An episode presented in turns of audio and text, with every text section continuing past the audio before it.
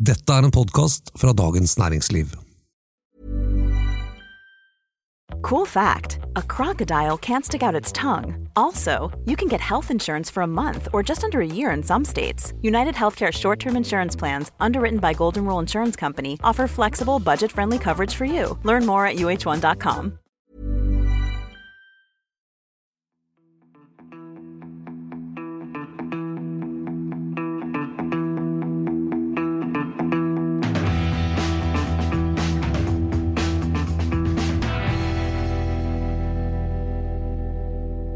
Det ser dramatisk ut. En blanding av astronauter og marsboere fra dårlige B-filmer sjekker tempen på flypassasjerer. Nyttårsfeiring i Kina med folketomme gater. Grensen mellom Kina og Russland stenges. Flyselskap etter flyselskap stanser alle flyvninger til Kina. Bildene og meldingene som popper opp på mobile PC-er og TV-skjermer, er egnet til å skake opp flere enn sarte sjeler. Men hvor mange av oss vil egentlig merke det på bankkontoen eller omsetningen? Velkommen til Finansredaksjonen, en podkast laget av oss her i Dagens Næringsliv. Jeg heter Ida Grieg Risnes, er journalist. Og jeg heter Terje Erikstad og er finansredaktør. Og jeg heter Tor Kristian Jensen og skriver om aksjer. Som alle andre så snakker også vi i dag om korona. Viruset som går i alle kanaler. Hvert år dør om lag 400 000 mennesker av vanlig influensavirus. Av sars i 2003 døde 800 mennesker. Hvorfor er det da så dramatisk med et nytt koronavirus? Hvorfor er så mange redd for at de økonomiske konsekvensene kan bli dramatiske? For å begynne med erfaringen, dere. Hvor store utslag ga egentlig SARS i 2003 på økonomien? Det var jo begrenset effekt av SARS-epidemien den gangen.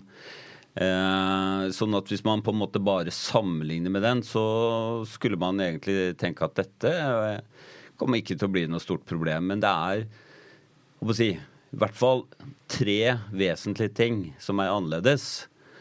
Det ene er rett og slett størrelsen på kinesisk økonomi. Den gangen var kinesisk økonomi ca. 4% av verdensøkonomien. Nå er det 16 Sånn at alt som skjer i Kina har nå større betydning for verdensøkonomien enn den gangen. Ja, Nå står det Altså- flere som kaller den for hjertet i verdensøkonomien, er det det? Jo da, det er jo Kina som er det landet som har hatt størst effekt på total vekst i verdensøkonomien de siste årene. Så hva som skjer der, er veldig viktig. Eh, bare sånn for å si det at SARS var jo også et virus som startet i Kina, og som stort sett holdt seg i Kina, da. Det andre som er veldig forskjellig, er jo at eh, nå er det langt flere kinesere som reiser til utlandet. Det merker vi. Ja, ja, ja. Det er mange som kommer til Norge. Det, I 2003 var det 20 millioner som reiste ut av Kina. Og, det, og i 2018 var det 141 eh, millioner. Eh, nei, 162. Beklager.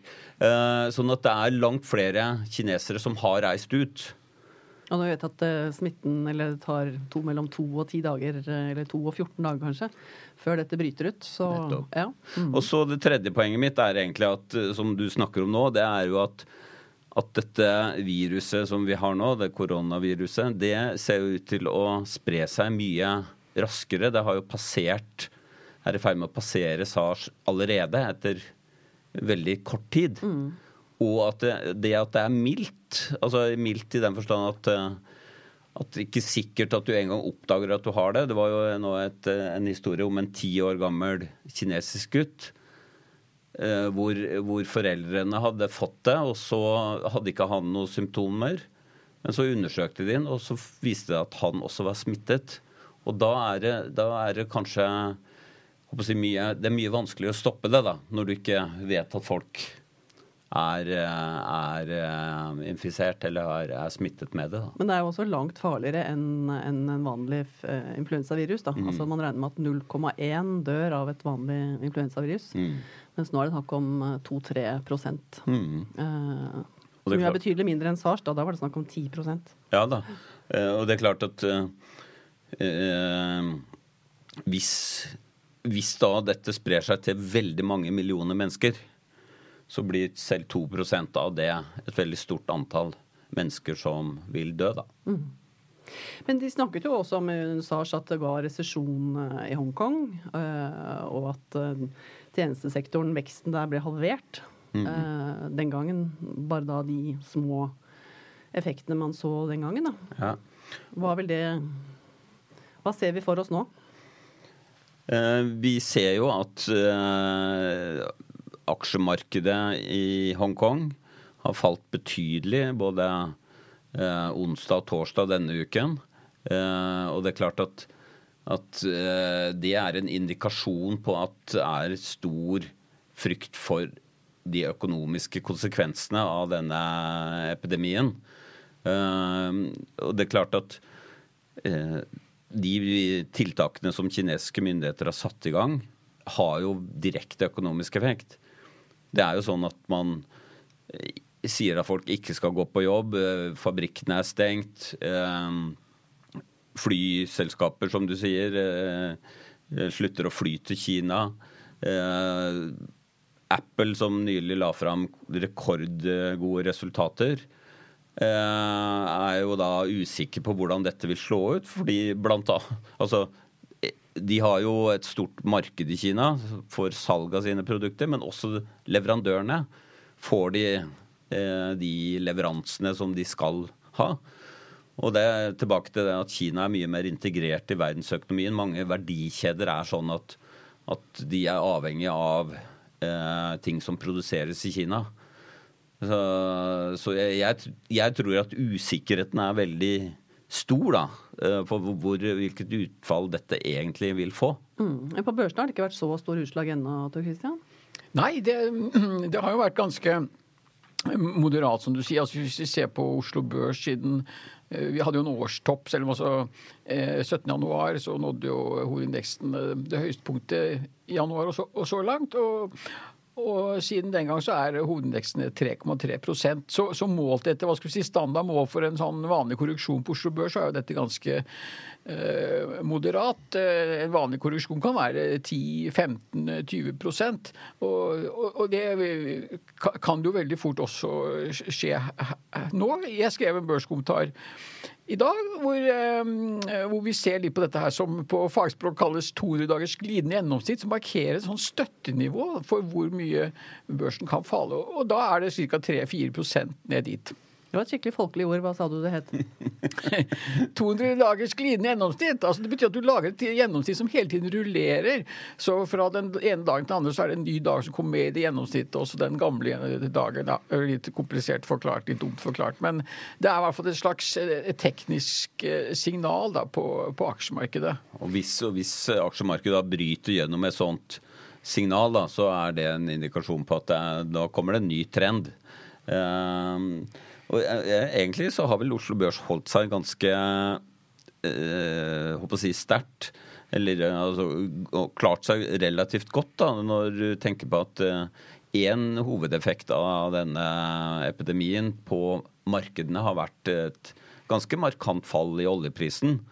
Oljeprisen var jo på 65 dollar fatet den 20. januar, og tidligere i dag så var det nede i 58 dollar. Eh, og, det er klart, oljeprisen er jo veldig viktig for Oslo Børs og norsk økonomi, da. Ja, og hvis du da ser på USA, ikke sant, når jeg snakket om at det er 200 dagers glidende det samme tall for, for, for den her brede indeksen i USA som heter eh, S&P 500, der skal den ned altså 8-9 før du når dette, dette gulvet. Og årsaken til det er jo at det amerikanske aksjemarkedet har jo steget mye mer enn en det norske det siste året. Og det er jo det som har vært en del av problemet her også, ikke sant? fordi at eh, denne her eh, koronautbruddet det kommer, eh, i hvert fall for, altså for, for aksjemarkedets del, på, på et uheldig tidspunkt. Fordi at det er, eh, det er veldig høyt priset, og, og markedet er veldig sårbart for sånne eh, sjokk som, som dette er. da. Det er vel også uheldig i forhold til kinesisk økonomi, altså som da er så viktig for verdensøkonomien. Eh, veksten har jo avtatt nå år etter år etter år. Hva, hva betyr det? Ja, det er jo riktig eh, at eh, den årsveksten i Kina var jo det laveste på 30 år, eh, som for 2019. da. Og kineserne eh, Altså, de, de siste tallene eh, Altså, året 2019 ble svakt, men de siste tallene for desember indikerte egentlig at bunnen var, litt, var nådd, og at det kanskje var en positiv eh, trend i Kina. Eh, og det skyldes eh, at kineserne eh, over tid har eh, forsøkt å få ned gjeldsveksten. Men når man ser at uh, det stopper opp i økonomien, så slipper man opp og tillater litt mer kredittvekst. Og det gjorde man også i løpet av 2019. Og nå, nå, på en måte var det ventet at det skulle slå inn i, i økonomien. Og så får de dette sjokket her, da, som er veldig sånn brutalt. Det er klart at når du i den, byen hvor dette viruset stopp, startet, i Wuhan, så er det jo en eh, betydelig økonomisk aktivitet, eh, særlig knytta til bilindustrien. Og det er klart, Når det stopper helt opp, og den byen eh, stenges, så får det umiddelbare og direkte konsekvenser. Jeg tror det er for tidlig å si hva For det første vet vi ikke hvor, hvordan denne epidemien vil utvikle seg. Og for det andre vet vi heller ikke hva kinesiske myndigheter vil gjøre for å svare på den. Fordi at vi kan ikke Eh, forvente at, at, de ikke gjør noe. Eh, de vil nok prøve å, å, på en måte motvirke de negative effektene på en eller annen måte, men det er ikke så umiddelbart så lett, da. Men det sies jo at, eller eh, konstateres av mange at dette allerede er den verste krisen for Ski, mm. siden han da tok over i, i 2012. Absolutt. hva kan han egentlig gjøre? Altså Hvor mye kan han stimulere, og hvordan vil det arte seg på kinesisk? Ja, nei, det, Bare si det at, at dette er krise for kinesiske myndigheter i den forstand at eh, det gikk jo for lang tid fra de oppdaget eh, denne viruset til det ble offentliggjort. Eh, det er igjen et problem i Kina. ikke sant? At man har ikke den nødvendige åpenheten, selv om det er mye bedre nå enn i 2003. Det er I hvert fall det ekspertene sier. Selv om det tok seks uker at de varslet? Ja, ja. ja. Mm -hmm. uh, ja jo, men altså, det, da var det enda verre. Da prøvde de å legge lokk på det. Nå deler de informasjon, og det det er bedre enn det det var. Men Var det ikke en artikkel i Aftenposten da, han legen som først eh, oppdaget tilfellet? Han satt i fengsel. Ja da. Ja. Og, og, og, ordføreren i Wuhan har jo sagt at beklaget at det gikk for lang tid, og tilbød seg å gå av. og og, ba liksom, eh, la litt ansvaret på byråkratiet i Beijing. Ikke sant? Kinesiske... Han, han ventet jo på en eh, tillatelse til å varsle Nettopp. i ukevis. Sånn er det når kinesiske myndigheter skal ha full kontroll på alt som foregår. Da skjer det, og det kan være, kan være katastrofalt. Altså, jeg har hørt at det er fem millioner mennesker som har forlatt den byen etter at dette utbruddet eh, ble kjent, eller ble identifisert, og frem til den ble stengt. Sånn at de har jo hatt eh, mye, eller gode muligheter til å spre dette viruset.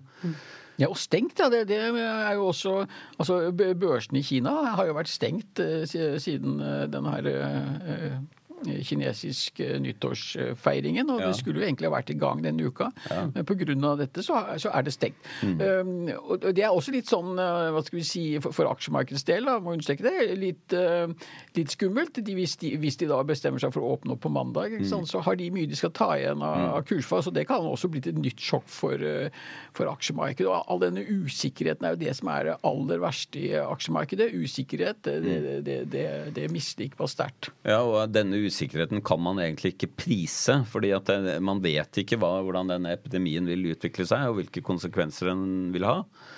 Eh, og du spurte hva, hva slags tiltak kan kinesiske myndigheter sette i verk. Altså de, der kan man jo egentlig si, beordre bankene til å låne ut mer penger.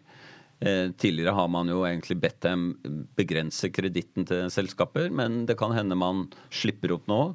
Og man kan også la eh, lokale myndigheter få lov til å låne mer penger og sette i gang enda mer økonomisk aktivitet. Så det er klart at Kinesiske myndigheter har virkemidler til å motvirke dette.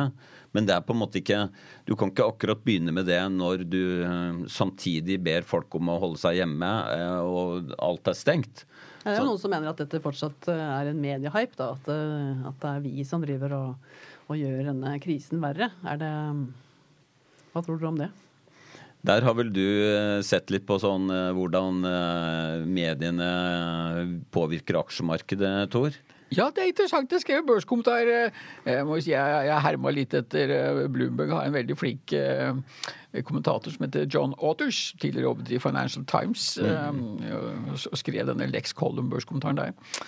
Og um, han peker på det, det kjente magasintrikset, som han kaller det. altså at uh, Bladet The Economist hadde jo på sin forside både uh, ebolautbruddet og, og SARS.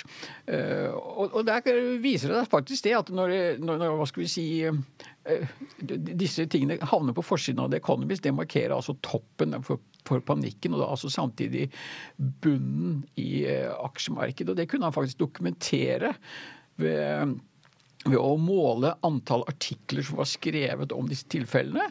Ehm, så sånn er det nok i, denne saken også. Og nå er vi på en måte vi er på den delen av kurven som går oppover. Det er så hva var på forsiden av på Economist i dag?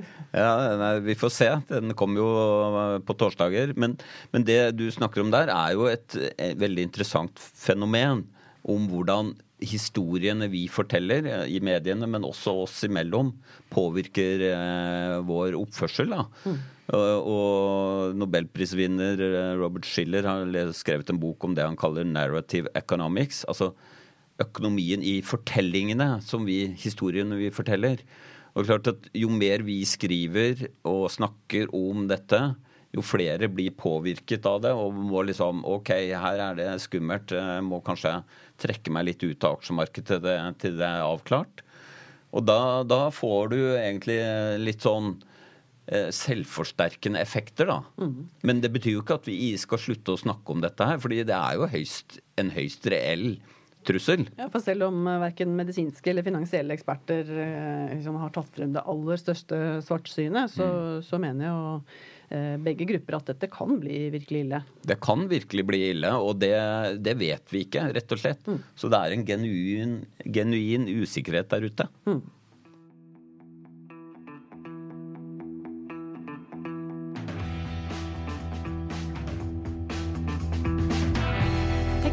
produsent har vært Oskar Bremer.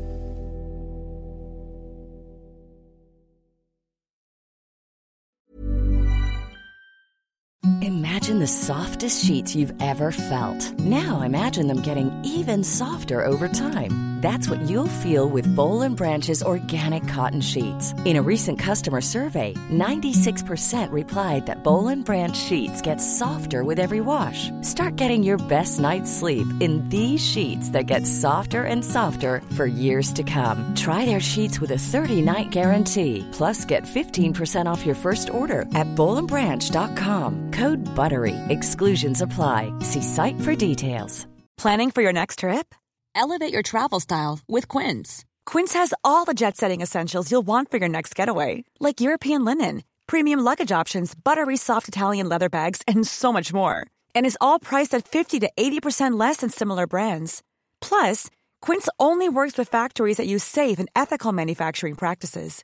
Pack your bags with high-quality essentials you'll be wearing for vacations to come with Quince. Go to quince.com/pack for free shipping and 365-day returns.